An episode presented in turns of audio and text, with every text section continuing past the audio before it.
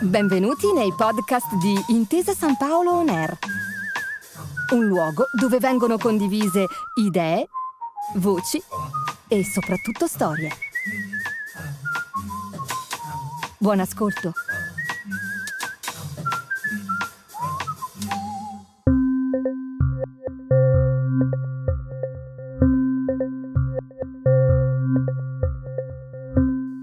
96.534 abitanti.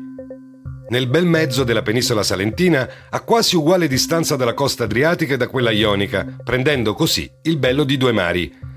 Terra del mare, dunque, ma anche terra del sole e luogo speciale per il culto del bello, che è corroborato qui da un ritmo di vita dolce, leggero, che segue con amore lo scorrere del tempo.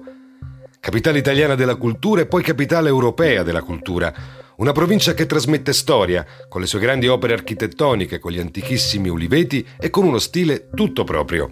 Una terra rossa, arsa dal sole, baciata da un clima che la rende oggi uno dei poli turistici più amati dagli italiani di tutte le età, per la sua capacità di essere il centro di una movida giovane e allo stesso tempo di offrire acque limpide e panorami mozzafiato.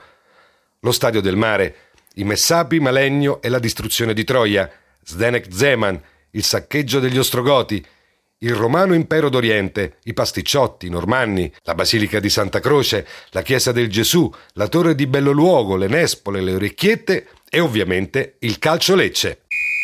Il nostro viaggio alla scoperta delle province del calcio italiano oggi ci porta in Salento, a Lecce. Questo è tutto il calcio provincia per provincia, uno straordinario affresco della nostra memoria sportiva. Un mosaico dove pezzo dopo pezzo andremo a ricostruire la geografia calcistica d'Italia, alla riscoperta delle nostre unicità locali. Tutto il mondo è paese e allora tutto il nostro, di paese, diventa provincia. Per sottolineare ancora una volta il senso di appartenenza unico che solo alle nostre latitudini, grazie al calcio, alla cultura e alla gastronomia, diventa anche un lascito culturale. Da nord a sud, dal mare alla campagna, dalle Alpi alle isole, tra le centinaia di modi in cui è possibile raccontare l'Italia, abbiamo scelto questo. Fatto di pallone, fatto di passione e fatto di ricordi.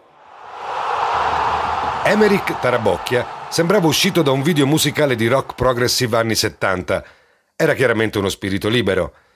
In fondo quello era il 1975 e le chart musicali di tutto il mondo erano intasate dai grandi rocker dell'epoca, dagli Eagles, di One of These Nights, a Paul McCartney, passato agli Wings dopo lo scioglimento dei Beatles, è uscito in quell'inverno con il brano Listen to What the Man Said. Insomma, Emmerich aveva tutte le carte in regola per essere il chitarrista di una di queste straordinarie band. Capello lungo alla moda dell'epoca, naso aquilino e carismatico, baffo a manubrio folto come pochi altri, il buon Tarabocchia, però, che potendo giocava sempre con un elegantissimo completino nero, aveva deciso nella vita di fare il portiere e fu in quel ruolo che nella stagione 1974-1975 riscrisse il libro dei record in maglia Lecce. Riuscì a non subire gol per 20 partite consecutive, per un totale di 1791 minuti a porta inviolata, un record storico che lo avrebbe trasformato in un personaggio iconico del nostro calcio un nome che fa ancora alzare qualche sopracciglio e non solo in Salento.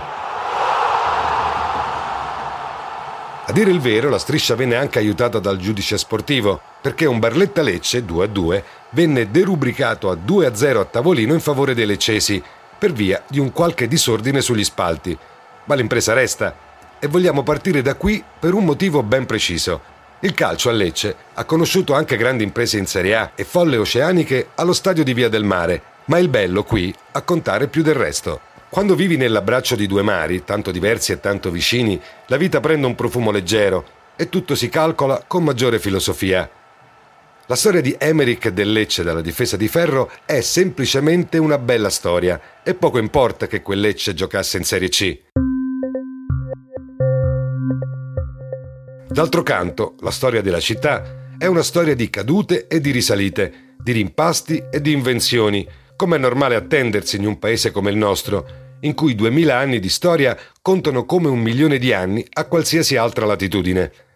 Lecce, va da sé, non fa eccezione, come è facile intuire anche solo passeggiando per il centro della città. dal millenario teatro romano alla chiesetta di San Marco, importante testimonianza dell'esistenza di una colonia di mercanti veneti giunti in città per praticare attività commerciali. Da Porta Napoli, eretta da Carlo V nel 1548 e costruita sopra le spoglie di San Giusto, alla cattedrale di Maria Santissima Assunta, il cui primo nucleo risale addirittura al 1144, l'epoca della contea di Lecce, questo per dire come bastino quattro passi per capire che da queste parti si è fatta una storia a strati, dai greci ai romani, dai bizantini ai normanni, senza farsi mancare qualche razzia e qualche dominazione straniera.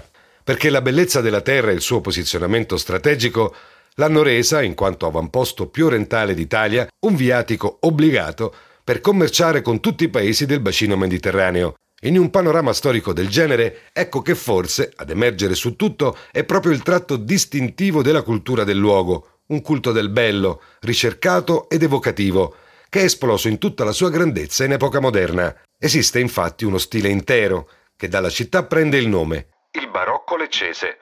Uno stile unico, diffuso grazie agli architetti seicenteschi Giuseppe Zimbalo e Giuseppe Cino, che presero il meglio dell'esperienza barocca e la mescolarono alla sensibilità salentina, al culto del ricercato, alle ondate orientaleggianti che sono arrivate nel corso dei secoli su queste rive. La pietra leccese è un calcare tenero, compatto, con i toni caldi e facile da lavorare con lo scalpello.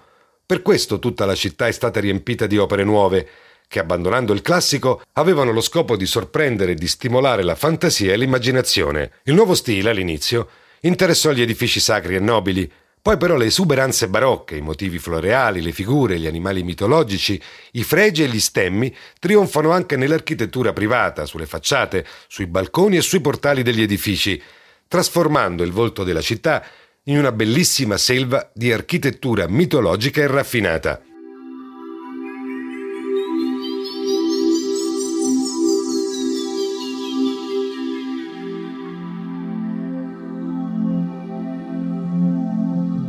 La storia del calcio a Lecce ricorda per certi versi la nascita del barocco leccese, che ha messo del proprio in qualcosa di universale, inventando un modo unico di raccontare di sé. Il calcio qui è questione di passione, e anche se non erano i colori ufficiali alla sua fondazione, il giallo e il rosso, con cui oggi identifichiamo la squadra, rappresentano proprio il legame con il sole e con la terra, a prescindere dalla categoria, che qui non conta, è lo spettacolo offerto, sono le storie a rendere indimenticabili le squadre che hanno difeso la città nei vari campionati nazionali, da quella storica di Emerick fino alla sfortunata avventura in Serie A con Mister Liverani, appena conclusasi con del gran bel gioco ma una dolorosa retrocessione. C'è stato il Lecce dell'88-89, guidato da Carletto Mazzone, che chiuse con un grandissimo nono posto finale grazie ad una squadra arcigna capace di salvarsi alla grande anche se segnava meno di un gol a partita, guidata in campo dal carisma di uno sbarbato Antonio Conte, di Juan Barbas, argentino capitano,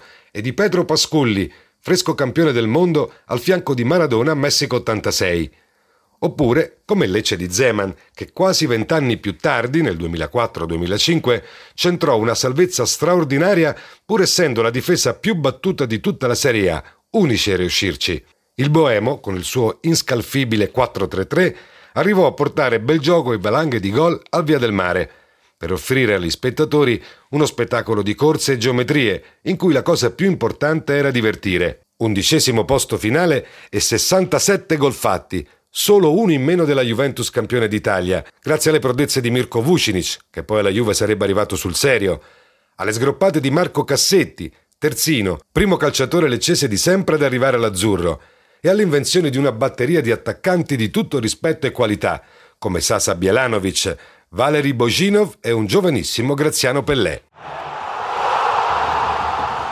Ma se c'è una partita su tutte che può raccontare di come a Lecce più del risultato conti la bellezza del momento, questa non può essere che Roma-Lecce del 1986.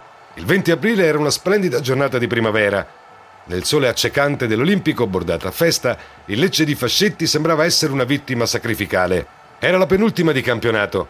Ai giallorossi di Roma serviva una vittoria per giocarsi lo scudetto mentre i giallorossi di Lecce erano già matematicamente retrocessi. Come da copione, dopo sette minuti, Graziani di testa infila il portiere Ciucci. I romanisti, passati in vantaggio, passeggiano frenati da mille calcoli, tutti attenti a non commettere falli per possibili ammonizioni e squalifiche. Ed è a quel punto che esplode l'orgoglio leccese.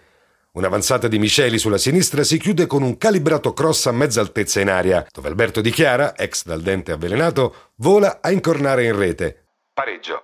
La Roma è scossa, inebetita davanti al palleggio del Lecce, diventato di colpo bellissimo. Un lancio in profondità sguinzaglia l'attaccante argentino Pasculli, quello di Maradona e del Messico, che entra in aria e viene atterrato dal portiere Tancredi. Rigore. Rigore che l'altro argentino Barbas, appena escluso dalla lista dei 22 partenti per quello stesso mondiale, segna. Dopo 8 minuti della ripresa ancora Barbas, lanciato dall'incontenibile Alberto Di Chiala infine in rete. 3 a 1. E addio sogni di scudetto per la Roma. Quando Bruzzo, a 9 minuti dalla fine, segna di petto l'inutile gol del 3 a 2, tutti si accorgono che ormai non conta nulla. Per il centravanti coi baffi è il duecentesimo gol della carriera, ma non ha nessuna voglia di festeggiare. Il Lecce retrocesse, ma lo fece a modo proprio, con il proprio stile, quel barocco leccese fatto di bellezza stilistica, di ricercatezza, dove il culto del bello conta a volte più del risultato. Perché, e a Lecce lo sanno bene, la storia è fatta di corsi e di ricorsi, ma lo stupore e la gioia per qualcosa di inatteso resta per sempre. Questo è tutto il calcio provincia per provincia, il nostro viaggio sulla DeLorean per le strade calcistiche d'Italia. Nessuna autostrada e niente pedaggi, solo ed esclusivamente strade provinciali. Alla prossima! Grazie per aver ascoltato i podcast di Intesa San Paolo On Air. Al prossimo episodio.